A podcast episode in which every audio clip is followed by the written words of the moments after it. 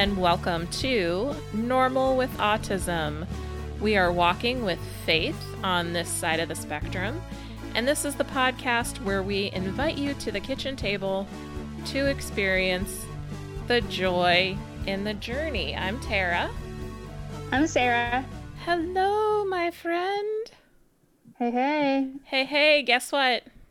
What? It's officially our podcast birthday today. Yay! Happy Yay. anniversary. We are we are my watch tells me it's third no, is it Thursday? Yeah, my watch tells me it's Thursday, September 3rd. And we are officially 2 years old as of Aww. today. What's the um like traditional gift for a second anniversary?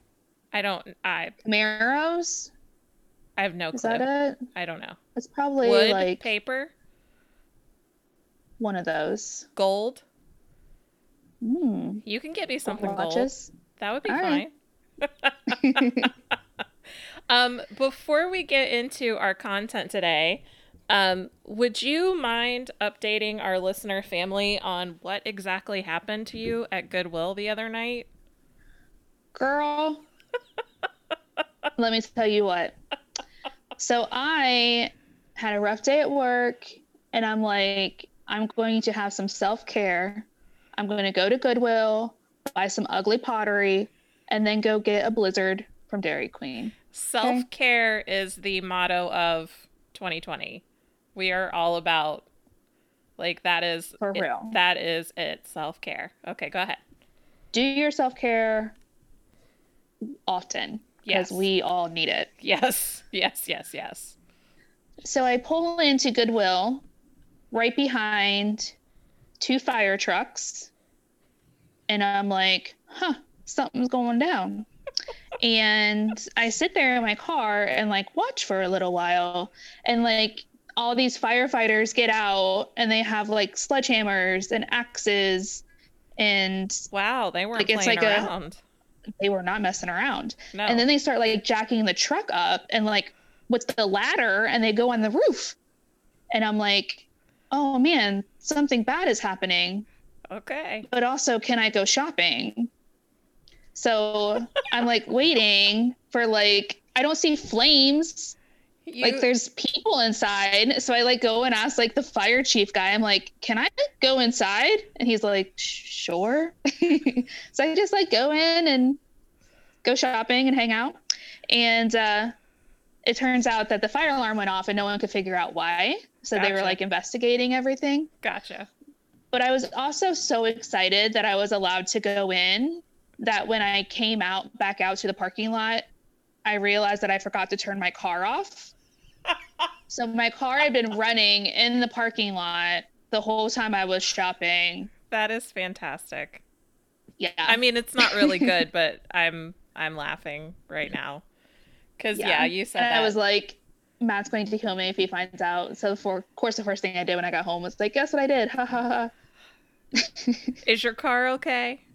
Yeah, it's fine. All right. It's not the first time I've done that, Okay. All right. Well, I'm glad. I'm glad that you have priorities. Obviously, when there's a fire truck involved in shopping, shopping is still the priority. Or thrifting. I'm sorry, thrifting, not shopping, but but thrifting. Yeah. Unfortunately, I didn't really find anything though. Well, Kind of a bummer. next time. Next time. Yeah. Okay. I've learned that when the universe, like whenever you have like a niggling feeling of like, I should go to the thrift store, you should go, because that means there's something good there. Oh. And the universe is trying to let you know. So I was Oh. like, this could be the day I find a vintage Lisa Frank Trapper Keeper. But alas, it was not so. Okay. All right. Well, we are going to get into things now that you have regaled us with your thrift store um, shenanigans. Is that all right with you? Yeah, I'll tell the story about me screaming at the Starbucks guy at the end. Okay. yes, I forgot about that. You have to do that. This episode we're getting into is called The Katina Way because we have some very special guests joining us. And one of them is Miss Katina Burkett. Did I get that right? Got it. Yes, ma'am. Awesome. Yay. Katina is joining us, and then our we have our returning friend champion Sean, who is also joining us. How are you, Sean? Good. Good. How are you We're s- guys? We're good. We're so excited that you're back, and we're so excited that you uh, are connected with Katina, and you are you said, "Hey, let's all get together and talk for a little bit."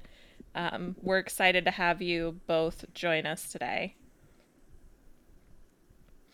Um, Thank you. Katina, first, let me say that um, we had heard, I think we'd actually first heard about you when we got connected with the Color of Autism Foundation. Is that is that Mhm. right? You're you're uh, buddies with them as well. I am. Wonderful. I've done a few web, web with them. Okay. And um, if you want to take just a few minutes and kind of introduce yourself to the listeners and just let us know um, how wonderful you are and the wonderful things you're involved in. Okay. Well, thank you again for having me. And uh, with me, I'm a clinical social worker who um, discovered I'm on the spectrum just about two years ago. I recognized that I was getting better and better at my job, but socially, not so much. Things were kind of slow. So it wasn't getting better. Um, I realized I had symptoms of autism because, like, I'm a working clinician with people with autism, right? And um, talking to the colleagues about it, no one wanted to hear about the possibility that I could have it. So the amount of rejection from the mental health community was so crushing that um, I now advocate that mental health providers address Black women on the spectrum. And eventually that led to, you know, the culture of autism, writing an article and then coming to the culture of autism. Okay. All right. Um, so first of all, let me just say that as you were as you were speaking on just even the introduction of yourself, um, you talking about not being accepted by your coworkers, um, that Mhm. sounds pretty painful. very. The rejection of people who respect your work, your ability to assess, your ability to diagnose. I mean, they just really stand by your work and then look at you like, no, there's no research. Even on Black women, I think you're just going through something. What's going on? Like I'm attention seeking or something. You know, so it was pretty bad. And then they're telling me other diagnosis. It could be as if I don't know the DSM Mm-hmm. you know or maybe you have a social communication disorder maybe it's a personality disorder you know all type of stuff and i'm like it was awful it was awful Okay. Mhm. Okay. Well, I did they give any insight into why they didn't think that this diagnosis fit or like me and Tara say you all the talk so time well. oh i talk so well look at you and you look make at you how you talk. You have a great job. Look you at you. eye contact and yeah you're looking at me. Um you know yeah one one psychologist told me that my hands weren't flapping. Like everyone on the spectrum hands flap. Like there's no different levels of people functioning higher than others. I mean it was so dismissive and mocking and condescending. Mm, it was it was you know but then i read about women in um uk in australia who were getting more you know noticed about their autism. Diagnosed late. If i didn't see those things i would think i was a little crazy too because people really was dismissing me. And then they would agitate me and try to challenge me. It was pretty bad. Oh, it was so pretty bad. Sorry. you don't argue with someone on the on the spectrum. You don't keep switching up on them and you know just trying to get them to react that's not what you do to anyone on the spectrum Mhm. and they was Wow. doing all of that so and, and i knew what they were doing because i'm a clinician so it hurt because i know what they're doing Right. and And It's i very know that they're trying indicative to of- label me something different yeah. yeah like women in healthcare are you know much more likely Period. to be dismissed ignored and especially black women the you know healthcare that they receive is subpar because they are dismissed and to hear that yes that happened with people that should know better is very disheartening Mm-hmm. Yeah. Yeah, and just because I'm in the field with them fighting for people, you know, and they're telling me that I'm, yeah. I'm completely clueless and I'm actually trained. You know what I mean? So it, it felt really bad. Mm-hmm. and speaking as a therapist, the thing that resonates with me with that part of your story is, you know, doing mental health work isn't easy, and you need the support of your coworkers. So mm-hmm. to experience it like on a personal level that they didn't believe you, but then on that professional level, that must have been incredibly difficult kind of persevering through that. Well, it was weird because professionally they, they wasn't doubtful of my work. Right. My work spoke for itself. Right. But personally, I, I am completely wrong. Hmm. That's what really got me. That was like I don't I couldn't even understand that type of communication. How you can trust me so much in one area. Mm-hmm. And then in the other area, you're like, you don't think so. I must be talking, you know, something else is going on in my mm-hmm. life. Maybe a childhood trauma or something. Gotcha. Yeah. I was just going to say, like, this sounds like it's like trauma, like they're causing trauma. Yes. Mm-hmm. Which all of which everyone on the spectrum, you get traumatized when you're not able to be you. When you yeah. have to force yourself to be what you're not, when you're feeling bad, when you're feeling happy, you have to be their level of happy, what happy looks like to them.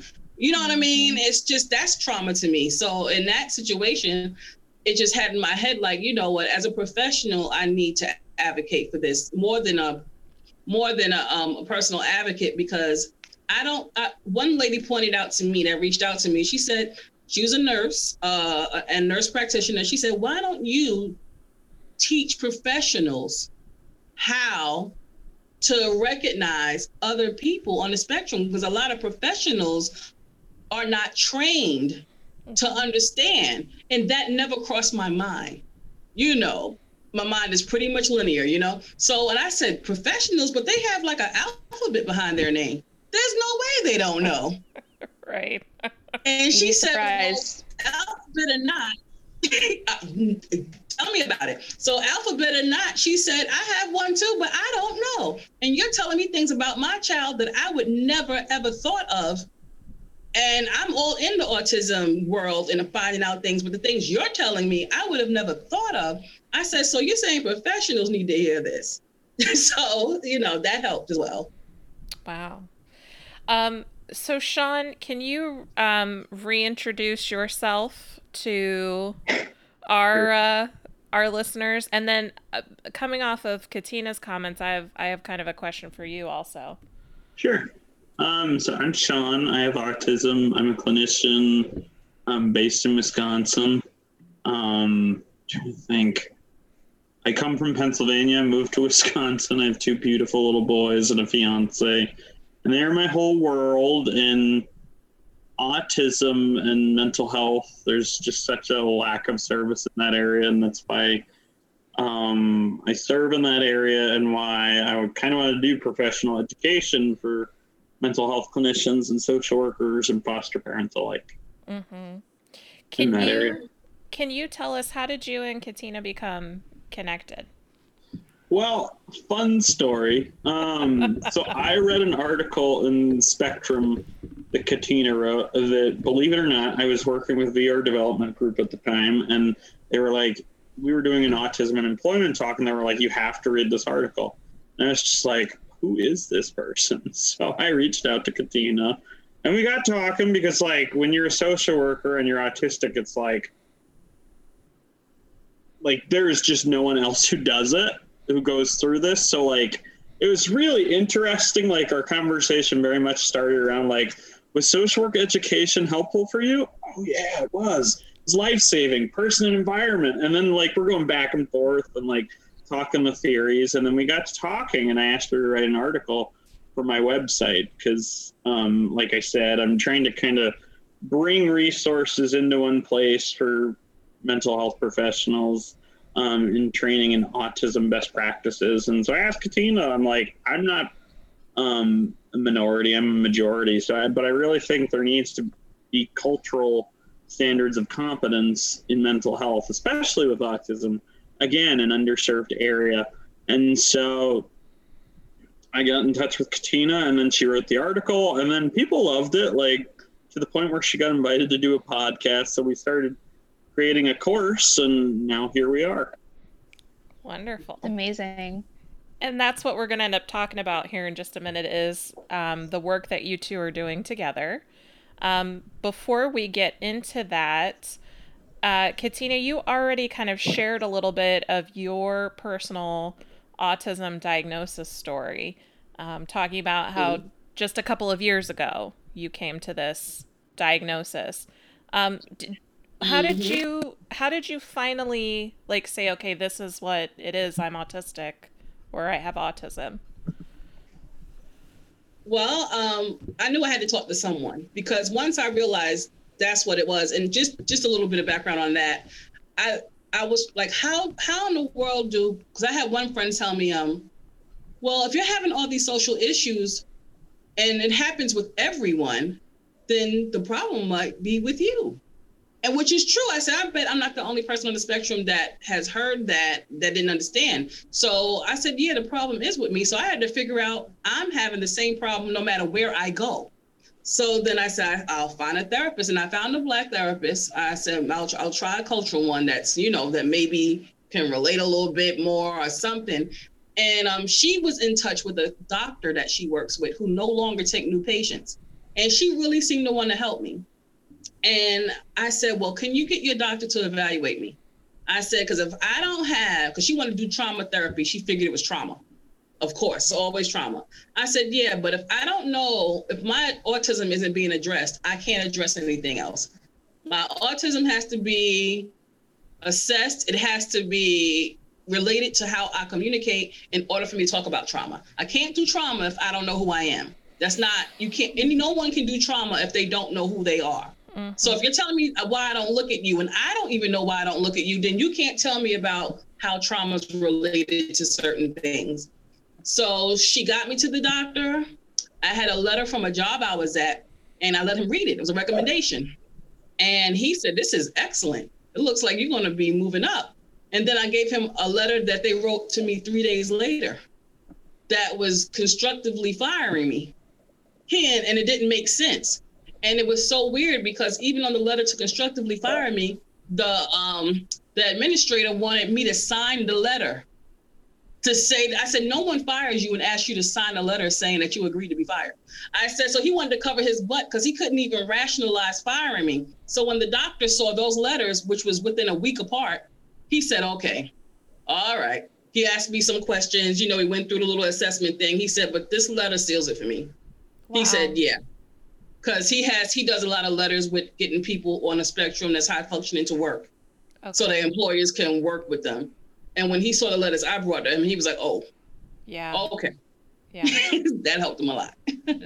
well, thank goodness. And was it like a like a weight was lifted off of you? Like, oh, now I understand, oh, man, or was it like a? One lady I heard described it as taking a corset off after 30 years. That's how she described it. So that's exactly how it felt for me as well. Mm-hmm. Like I was finally free. Mm-hmm. You know, everything made sense. I had a reason. Uh, he was like, You might not want to tell people that you're on the spectrum because they're going to give you a hard time. I said, Doctor, if you could tattoo it on my forehead, I would love that. I said, Because I don't want to enter another relationship, another interaction hiding that I have this issue that's not harmful to anyone it's not manipulative. It's not lying. It's not any of these judgmental things. And I want that pasted on my forehead if you could, because people who try to feel you out and be a little slick with you, they have trouble. You know, and uh, the most scathing people are attracted to me.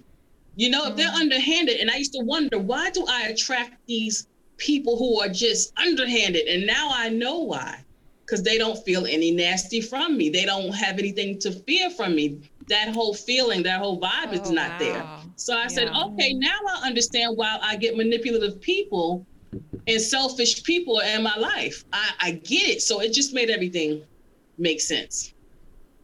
Wow. So that that helped a lot with him giving me that because he asked me some questions and um I got my diagnosis and I'm very happy. That's amazing. I love that you fully like embrace it and like are not ashamed of being autistic because me and Tara no. say all the time autism is not a tragedy. No. Being autistic is not and I really feel we thing. can do a lot on our own. Like y'all have to. It's it's awesome. It's it, it can be awesome. So having which made me happy about me. Yeah, having said that, are you able to kind of look at that experience you had with that doctor and do you ever wonder like how things may or may not have been different for you had you had the diagnosis when you were a young kid or teenager? It wouldn't have been good. Because okay. now that I understand, the only reason why things are kind of good is because I'm already a clinician. Mm-hmm. And I mm. understand why he's giving me the diagnosis. And even his suggestion not to tell people and uh, things are going to be bad with it, I don't see it that way. That's why it's not bad. Had this had been given at a younger age and the parent was told, your kid may get judged, this may be negative, things could go have gone for me differently, mm. especially culturally, if you're trying to be seen in a certain way. So but yeah. it wouldn't have worked out well for me to have this at a younger age because I would have been taught what I can't do, what I can't be, what my limitations are. But by me not knowing, I didn't know I had limitations. I didn't know what I couldn't do. So life was harder, but I did it anyway. You know what I mean? So mm-hmm. it would only be working out like this because I was who I am, speaking to him from who he is and my understanding of it.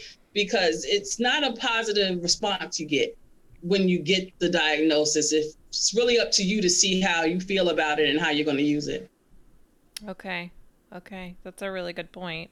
And I even yeah, have another powerful. Yeah, I have another question for you, but I don't know. I'm like I have all these things coming through. I'm just like soaking all this in. And it's like the people that see this won't want to hear this. It's going to be in their head too. So whatever.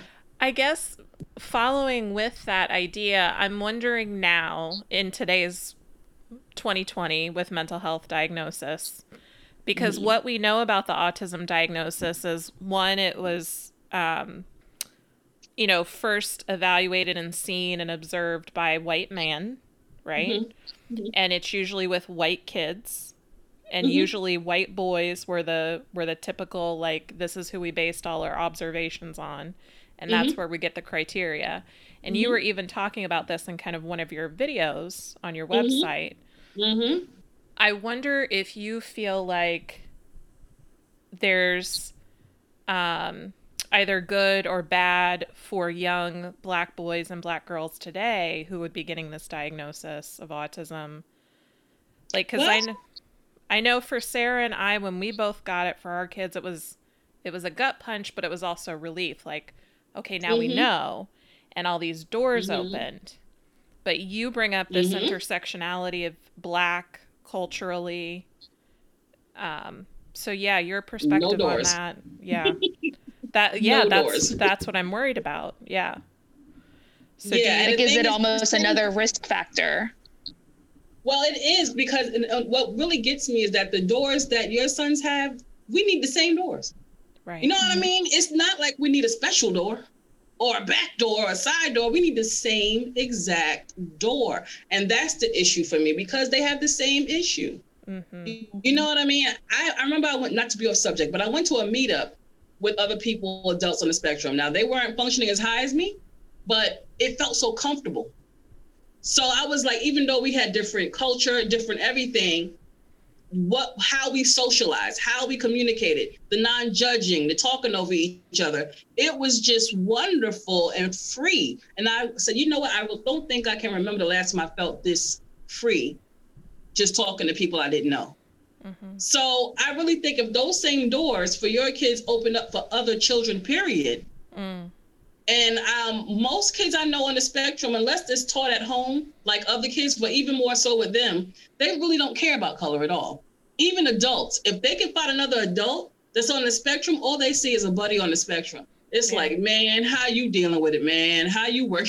It's so. I think that's what I love about people on the spectrum because if, if they're not really dealing with the race, they're like, man, how you doing? How they treating you, where you going.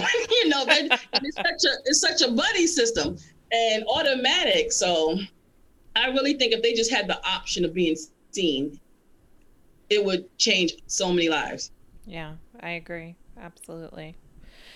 Um, so talk to us uh, for just a few minutes. We're kind of going to bring Sean back into the the fold mm-hmm. and the conversation here. Um, mm-hmm. You guys, Sean shared an article with me actually called the Katina Method, and um, I'm kind of curious what brought you two together in terms of work. Let's start there, and then the second part would be what is it method wise and work wise you want to talk to us about tonight? Me first? You first or okay. Sean? Yeah, okay. either one. Well, Sean could tell you, well, he told you about the article. And yes. when he asked for that article, um, I really wanted to use that opportunity because he seemed so genuine, you know, and wanting to, you know, culturally address people, period yes. you know, and and have uh, the insight where you know it's welcoming. And then he was on the spectrum. I was like, oh my god, we're gonna have to be friends, but you know, I don't want to be weird. But um, uh, he's a he's a therapist on the spectrum, and he's trying to find out his cultural stuff. Oh my god, I want to be his friend, but I gotta ease up. You know, I don't want to get ahead of myself. Um, so once that happened, um, I, I went and I really thought about it hard, and I said, you know what? how about you know katina method because katina's way the one of the things i promote is we can do a lot just working with each other we don't have to rely on non-autistic people to make things happen to have successful business to have successful way so i seen him working with me as if we can do something together that's never been done we can make our money together, it, it will be viable because he's a therapist, I'm a therapist. So that's how that came. And um, everything he asked me about, like culturally, how can we, and he was very clear about it and just honest about it. Culturally, what can we do? And that's when the Katina method came up. And I came up with ways that the therapist can use, you know, to culturally be honestly engaged and if you really have great intentions. Wonderful. Can I jump in? Is Yeah. Okay. So one of the things I think about is Katina. We met what in late June, early July. Mm-hmm. About the time of the George Floyd murders, mm-hmm. um, and that's when the riots started. So there's that piece mm-hmm. of it, and there's the science that says there's just this distribution and services where people with autism have less access and um, significantly less access to mental health services because clinicians don't feel confident. And so we're kind of trying to address that gap. So I mean, part of it's like like none of this happened in a vacuum. Like I mean, I'm like I live in a predominantly white area. It's really disheartening. Um, we have Native Americans. We have primarily Native Americans, and is the only minority. Um, we have a couple black people and a couple Hispanic migrant um, workers, and we have a grossly large population of Somalian immigrants mm-hmm. um, from Jennie-O Turkey Factory. It's really kind of interesting. but aside from that, I mean, really, like Wisconsin's kind of white. Like it really is. Uh, it's like Vienna, where Hans Asperger like did his thirty publications. As our sample is primarily white, but that's not how the whole of the United States is. That's not how the whole mental treatment for autism is. I mean, people with or Hispanic and Black get diagnosed way less because mm-hmm. of their lack of access to healthcare providers. And so we thought it was kind of important to kind of address this gap because, like I said, it's not a vacuum. Like these things happen in real time and sick base, and the science supports it. And I mean, media supports it, and you guys have been talking about it for weeks now. I follow mm-hmm. your Instagram post, and there's always really affirming, like, we're going to get through this messages, and I really appreciate that. So, talk to us for a minute. The, the Katina method is part of kind of, it sounds like just one piece of the work that you two are doing together. Am I getting that correct? Um, yeah, well, yeah, because this is from the actual, um, the use, the, how would you call it, um, Sean? Like the article itself? Yeah, I mean, this is really like an extrapolation of the article because the article got really good feedback. Um, so it's it's it's a work within the Sean Inderbitzen.com library. of courses, but um, Katina's pretty great, so I expect there may be more. Mm-hmm. Um, depends on what she's brewing on, but um, And we have the um what? Come on. Computer acting up. There you go. You're kind of coming through. There you go. Okay. Yeah. Sorry about go. that. I don't know what's going on. Um, I didn't hear the last part he said, but the the presentation we're working on that we we worked on together. Yeah. Tell us about that. Can you hear me? Yeah. Okay. Mhm. Yeah, the presentation is um I'm really excited about it. You know, we pretty much finished it up. If you know, Sean said he's he's into the you know selling and seeing who's interested and I want different other other places to to get it and have that presentation of us together and me can just see the differences in it um, it's not always about socioeconomic advantage and disadvantage. It's just racially, it's not recognized for many minorities. So Okay. um, I'm excited about that piece we're working on right now. Okay. And We- autism spectrum. We're losing you just a little bit. I'll tell you what, we'll take another question to Sean and let you see if you can come back in. Oh no. Okay. All right, Sean. it's we'll- storming where Katina is. She said it's been thundering and lightning, so I wonder if that's messing with the connection. I'm sure. I'm sure it does. Um, have you guys, Sean? Have you? Um, let's see. Go for it. Have you guys um, brought this to like other therapists yet? I know you said that you were going to introduce it here on the podcast Sure, yeah. tonight. So we're actually looking at selling to a couple parties. Um, one, I'm looking at a university, and the other is a child welfare agency out of Philadelphia that serves about five to ten thousand um, kids a day. oh wow. Um, so we're looking at like scaling pretty quickly. Um, kind so we haven't really rolled it out in full yet, but this is kind of like the introduction to it.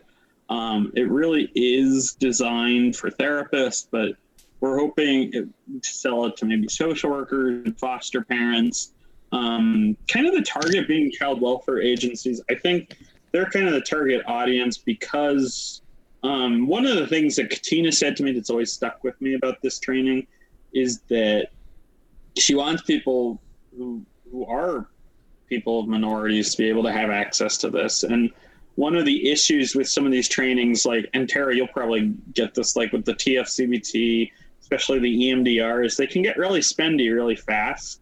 Um, yes. so we kind of want to avoid that model because we want to give access to clinicians, you know, who don't have giant budgets. Like I, I feel really fortunate. I, my organization I work for gives me a training budget, but I know a lot of mental health agencies in the areas don't. Like they don't give clinicians a training budget, and a lot of clinicians have to pay for it out of pocket. So that's why we're trying to sell to these agencies where we can get, or at least target it at a reasonable cost and still make it worth our time.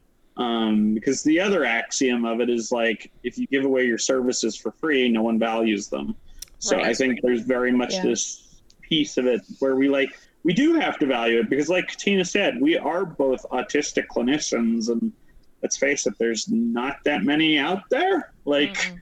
and so we kind of have a unique perspective and a unique angle on the market and i think um, that'll make it a really good product because i think people can actually have some like hey this is what it's like to be autistic and black this is hey what it's like to be autistic and white and and I- i just think different cultures treat autism differently and our ability to interact and talk about how does being white and autism interrelate or how does being black and autism interrelate like Mhm. it's just kind of fascinating. So I'm really excited for it. Yeah, I agree.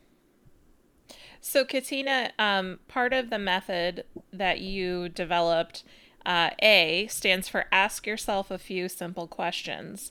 And you go in to talk about do you feel competent to ask about, respond to, and support clients regarding their experience of racism, oppression, and intersectionality?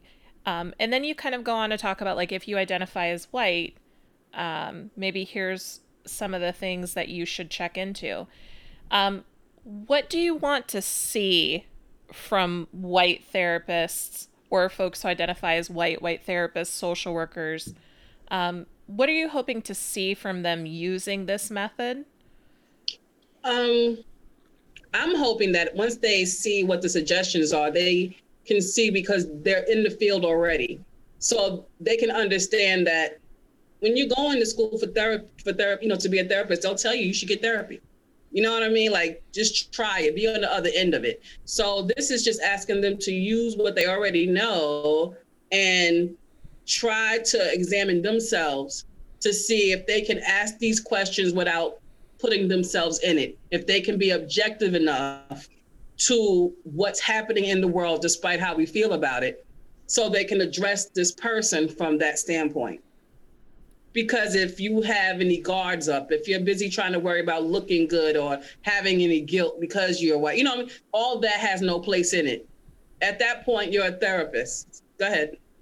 I was just going to say, I don't know if either of you have ever read Scott Miller, but he's a therapist who's, or he's a psychologist who does what's called feedback informed treatment. It's a SAMHSA based, evidence based practice. And he talks a lot about what you're talking about, Katina, actually, where it's, it's very much like listening to your clients and tending to that therapeutic alliance. And I just love that about the Katina method. Sorry.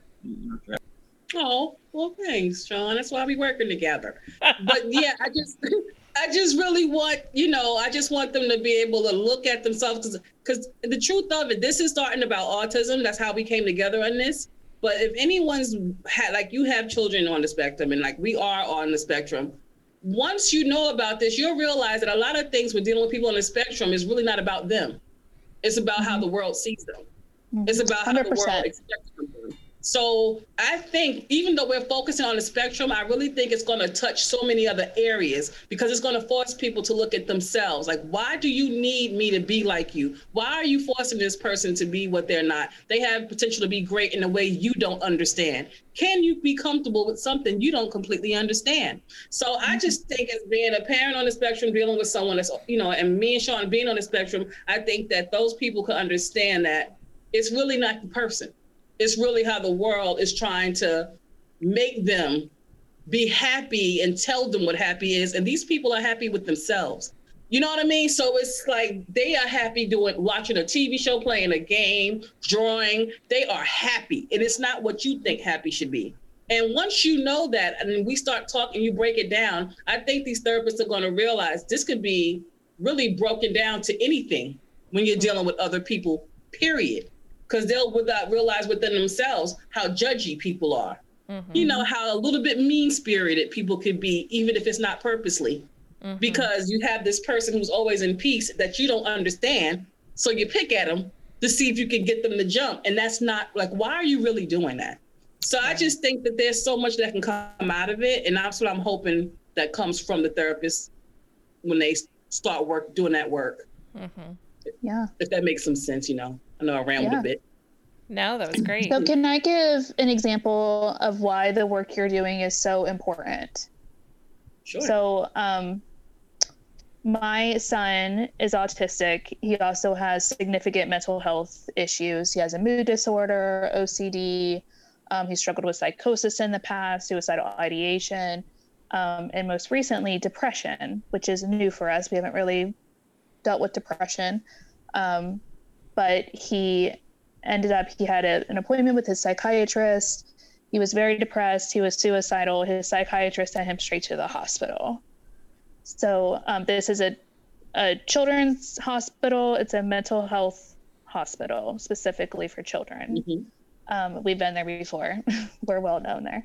Um, and they ended up um, it was this whole long thing um, but they were trying to figure out what therapies would be beneficial.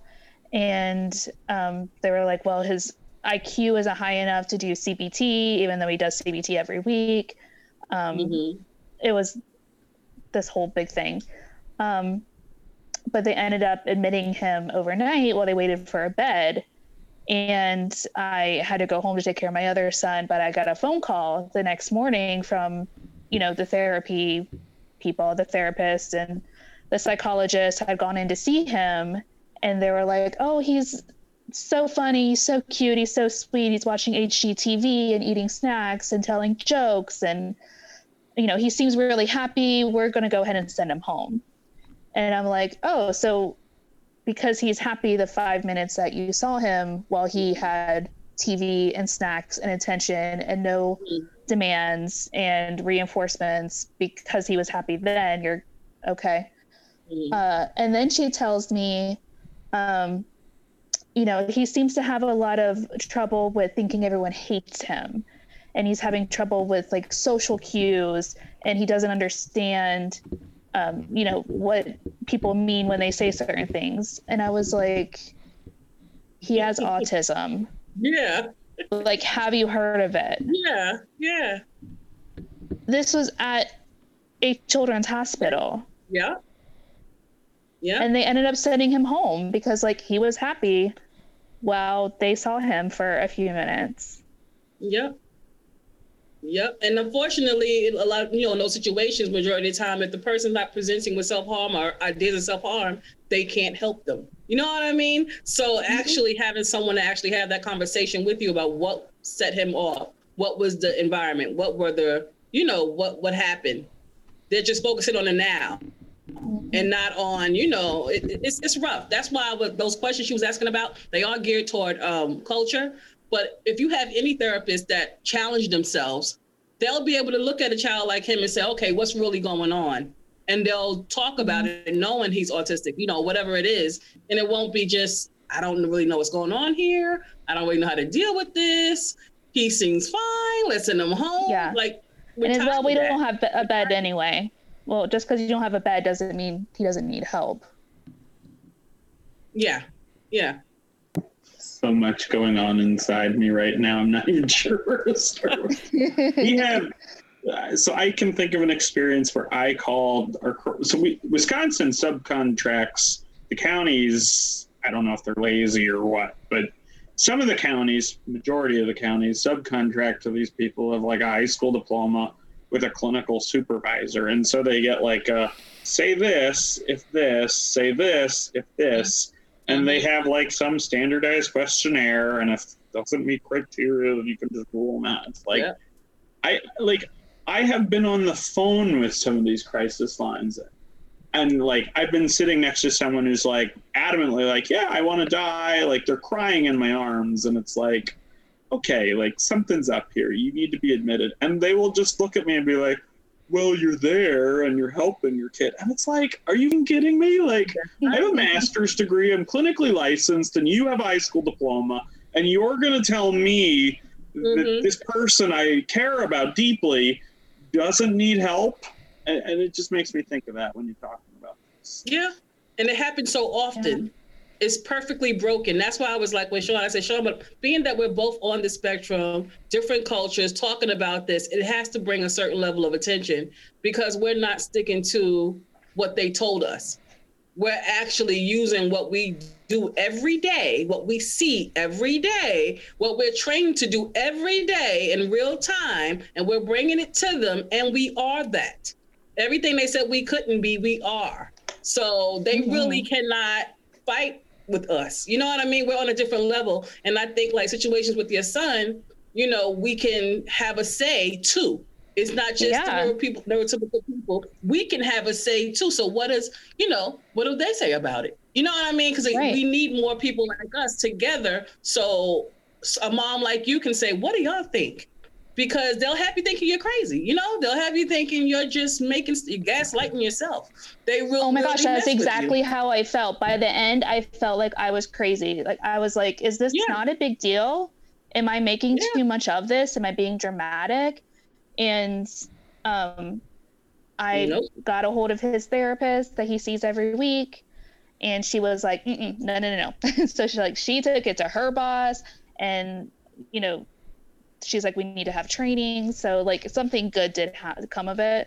But mm-hmm. like I had to make an appointment for myself with my therapist because I'm like, oh, really? am I crazy or is this something that is actually a big deal? Because I, yeah, you know, that's exactly what happened. And I think like if let's say they took me and Sean's course, right? And they said, you know what? There are cultural things that we do that are not appropriate for kids that's on the spectrum. And they can probably say, you know what, maybe there is something there. Even if they don't know everything, they could be more helpful to you instead of just looking at you like, he's fine. And that's what I'm hoping at the end of the day, like they're gonna question themselves. They're gonna mm-hmm. rethink about it, even if it's not in the book, even if it's not in studies, and say, you know what, I'm working these people saying they see it every day, they're doing it every day, and I'm looking at this kid right now, and this is what I'm seeing, and it's not something we should just, you know, just just gloss over. So that's what I'm mm-hmm. hoping. It challenged them to challenge themselves and use their background, their training to make some changes. Because I'm tired of hearing that story with you and your son. It happens too much. Mm-hmm. It happens way too much. Yeah. Can I just say that your ladies podcast is a lifesaver? I use it all the time with parents. Aww. I'm like, you know, you need to go listen to these ladies, and they're like, oh my god, and and they totally love what you're doing. So thank you for oh, doing this podcast. Yeah, I appreciate. No, I was just getting ready to say the work that you're doing is going to save lives. You know, honestly, so. like if a therapist or a clinician that's seeing a, you know, an autistic child in a mental health setting is able to say, wait a second, let me, you know, think on that training that I had and not just send them home where they're maybe not safe or because that's one of the questions they asked me. They're like, Are you able to keep your eyes on him 24 hours a day? And I was like, No. like, is anyone able to do that? Um, you know, like you're you're going to save lives with that. So, so good job. You're gonna do it. I know you are. Keep going. so as we're as we're starting to kind of um, summarize this up, where so where do people come find you? How do they get this method? How do they get this? Are you guys out there? Are you are you gonna start giving it to to people? The training. What does it look like? You want to go, Sean? Yeah, I mean, they can come to SeanInterbitson.com. We have a contact form. They can book a consultation. Um, I'm assuming, and correct me if I'm wrong, Katina is probably the spearhead leader on this project. Um, so if you want a consultation, I will be I will be sending Katina the referrals um, primarily, and then otherwise you can get them in big agency settings. There's a chance we may sell to a university system, um, so we can wow. hit more people that way because they have bigger marketing um, distribution. So we should be out with within the next year or so. Um, do you have anything you want to add, Katina? Yeah, like in the meantime, just katinasway.com. You know, Sean's site as well. But katinasway.com, um, like y'all, you can visit the site, and I have a whole page just dedicated to the Katina method, um, and other things as well. Like I'm, and um, that's just how where we're starting right now. Just reaching out on a straight one-to-one level until, like Sean said, we get it out there to other places who can spread the word of the training part, and then it can all come together as something really useful that healthcare providers, period, can mm-hmm. just you know integrate in their daily care of people. Mm-hmm. Awesome. I love it. So your first audience members, your target audience right now, are going to be like mental health workers at this point. Yes. Yes, okay. I would love them to have this information. Okay. Okay. It really helps to have that under understanding of mental health um, because these things intersect, like police brutality against black autistic youth. Like there's a dynamic there that's mental health oriented. Mm-hmm. Um, do you want to speak more to that, Katina?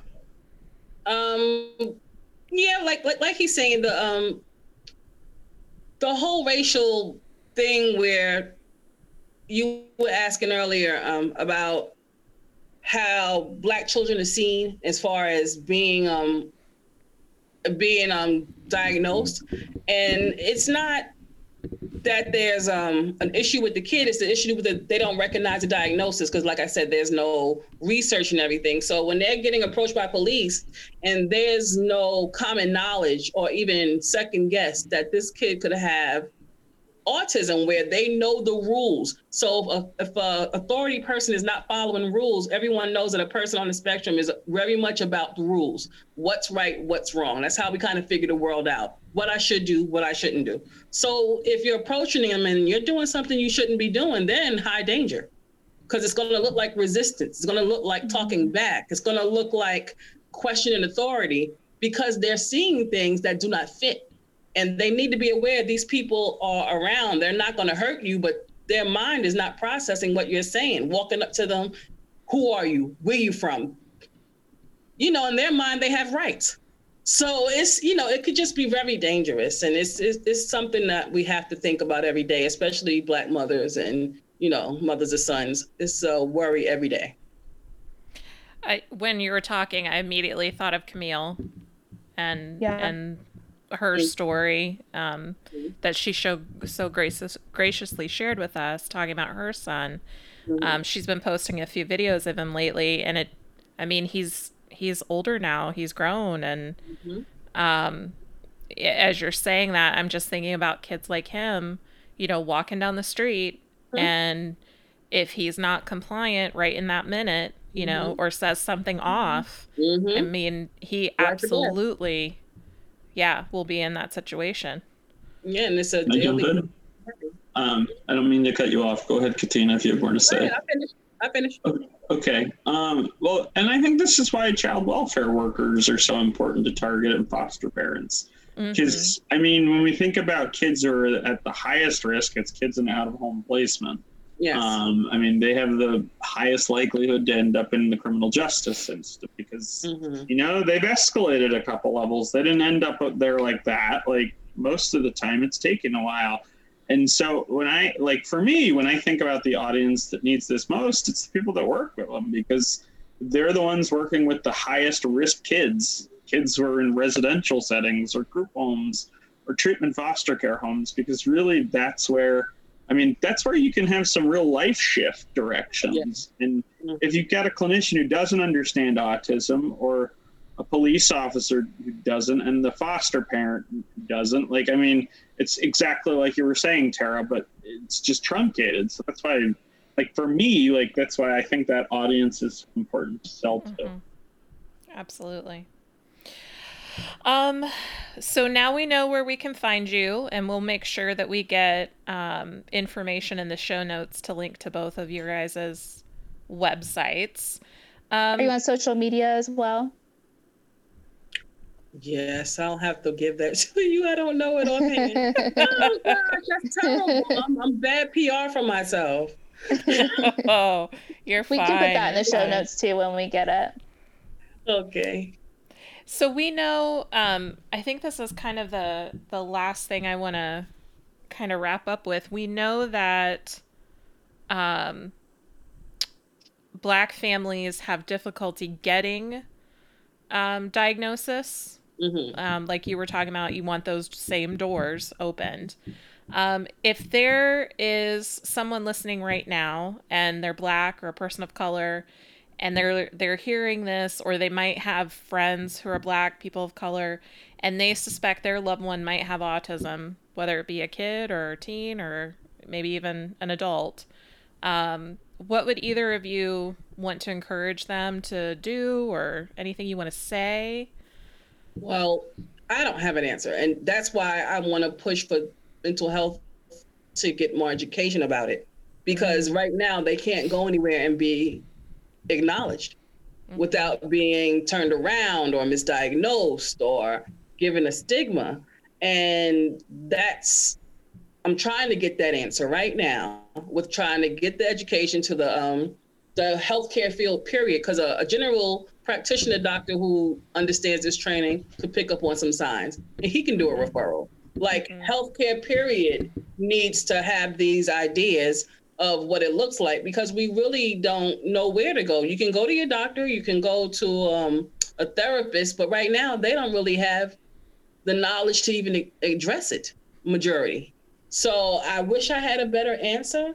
And that's why I'm starting, you know, from the top down. So hopefully by the time we get some, they go to ask for help. Oh, I've heard about that. Yeah, yeah, yeah. Let's talk about it. And that's something we could do because I don't have a solid answer, and I, I hate giving that answer, but that's really what this fight is about: trying to get an answer. Absolutely, Sean.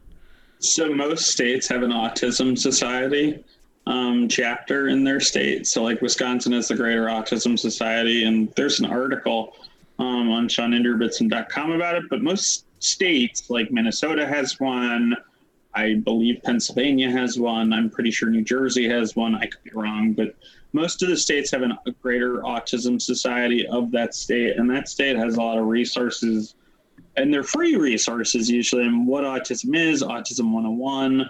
Um, and it's not a medical diagnosis, but it's just kind of an information and referral service. Um, hopefully, that can orient families. Um, so I'm a big fan of them. Um, that that'd be where I'd start, or one of the autism centers of excellence, like the Waisman Center, um, is another great place if you have a little more like if you're connected to those kinds of things. Um, but not everybody is, so but they're out there. And seek out your guys' information too. I would say, right? Okay. Yes. Yeah, All right. if at all possible, listen to actually autistic people. hmm Yes. Mhm. Absolutely.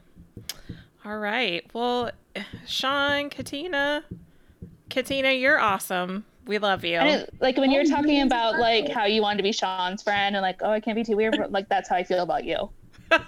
Oh my! Thank you. I'm It like, you're the around. Thank you. coolest. I appreciate that. Yeah, I was. Yeah, yeah, yeah. That was me. we, we would love to have you come back anytime. We we want you guys definitely to come back and uh, update us on how things are going. Um, but yeah, come back Yeah. anytime. Sure, I and appreciate thank you you for being guys. so yeah thank you for being so giving of your time and energy um like i know this has to be so heavy for you um you know i'm like i'm just so appreciative of people that are willing to share their story and help others and you know you're good people I appreciate it. You all too as well. I'm so glad you're using your platform like this because you know my, mm-hmm. my, my listeners and my, the people that look to, you know my videos they need to see us together talking and having some hope that you know they're people they want some change they want this to be working out for all of us on the spectrum so this is going to really be a great thing Well, and what I'm really excited for is like we are so racially divided as a country, and conversations like this are a step towards a little less division. So I I find that exciting, and encouraging. exciting mm-hmm. Yes, lots of encouragement for sure. All right. Well, thank you guys um, our, to our listener family for joining us. Um, as always, here uh, are to the complexities in our journeys, the joys and sorrows, the highs and lows, and may those who observe us do so with compassion, especially for our amazing autistic loved ones. And you guys are all amazing. Thank you so much for being here tonight. good Thanks, night guys Nice.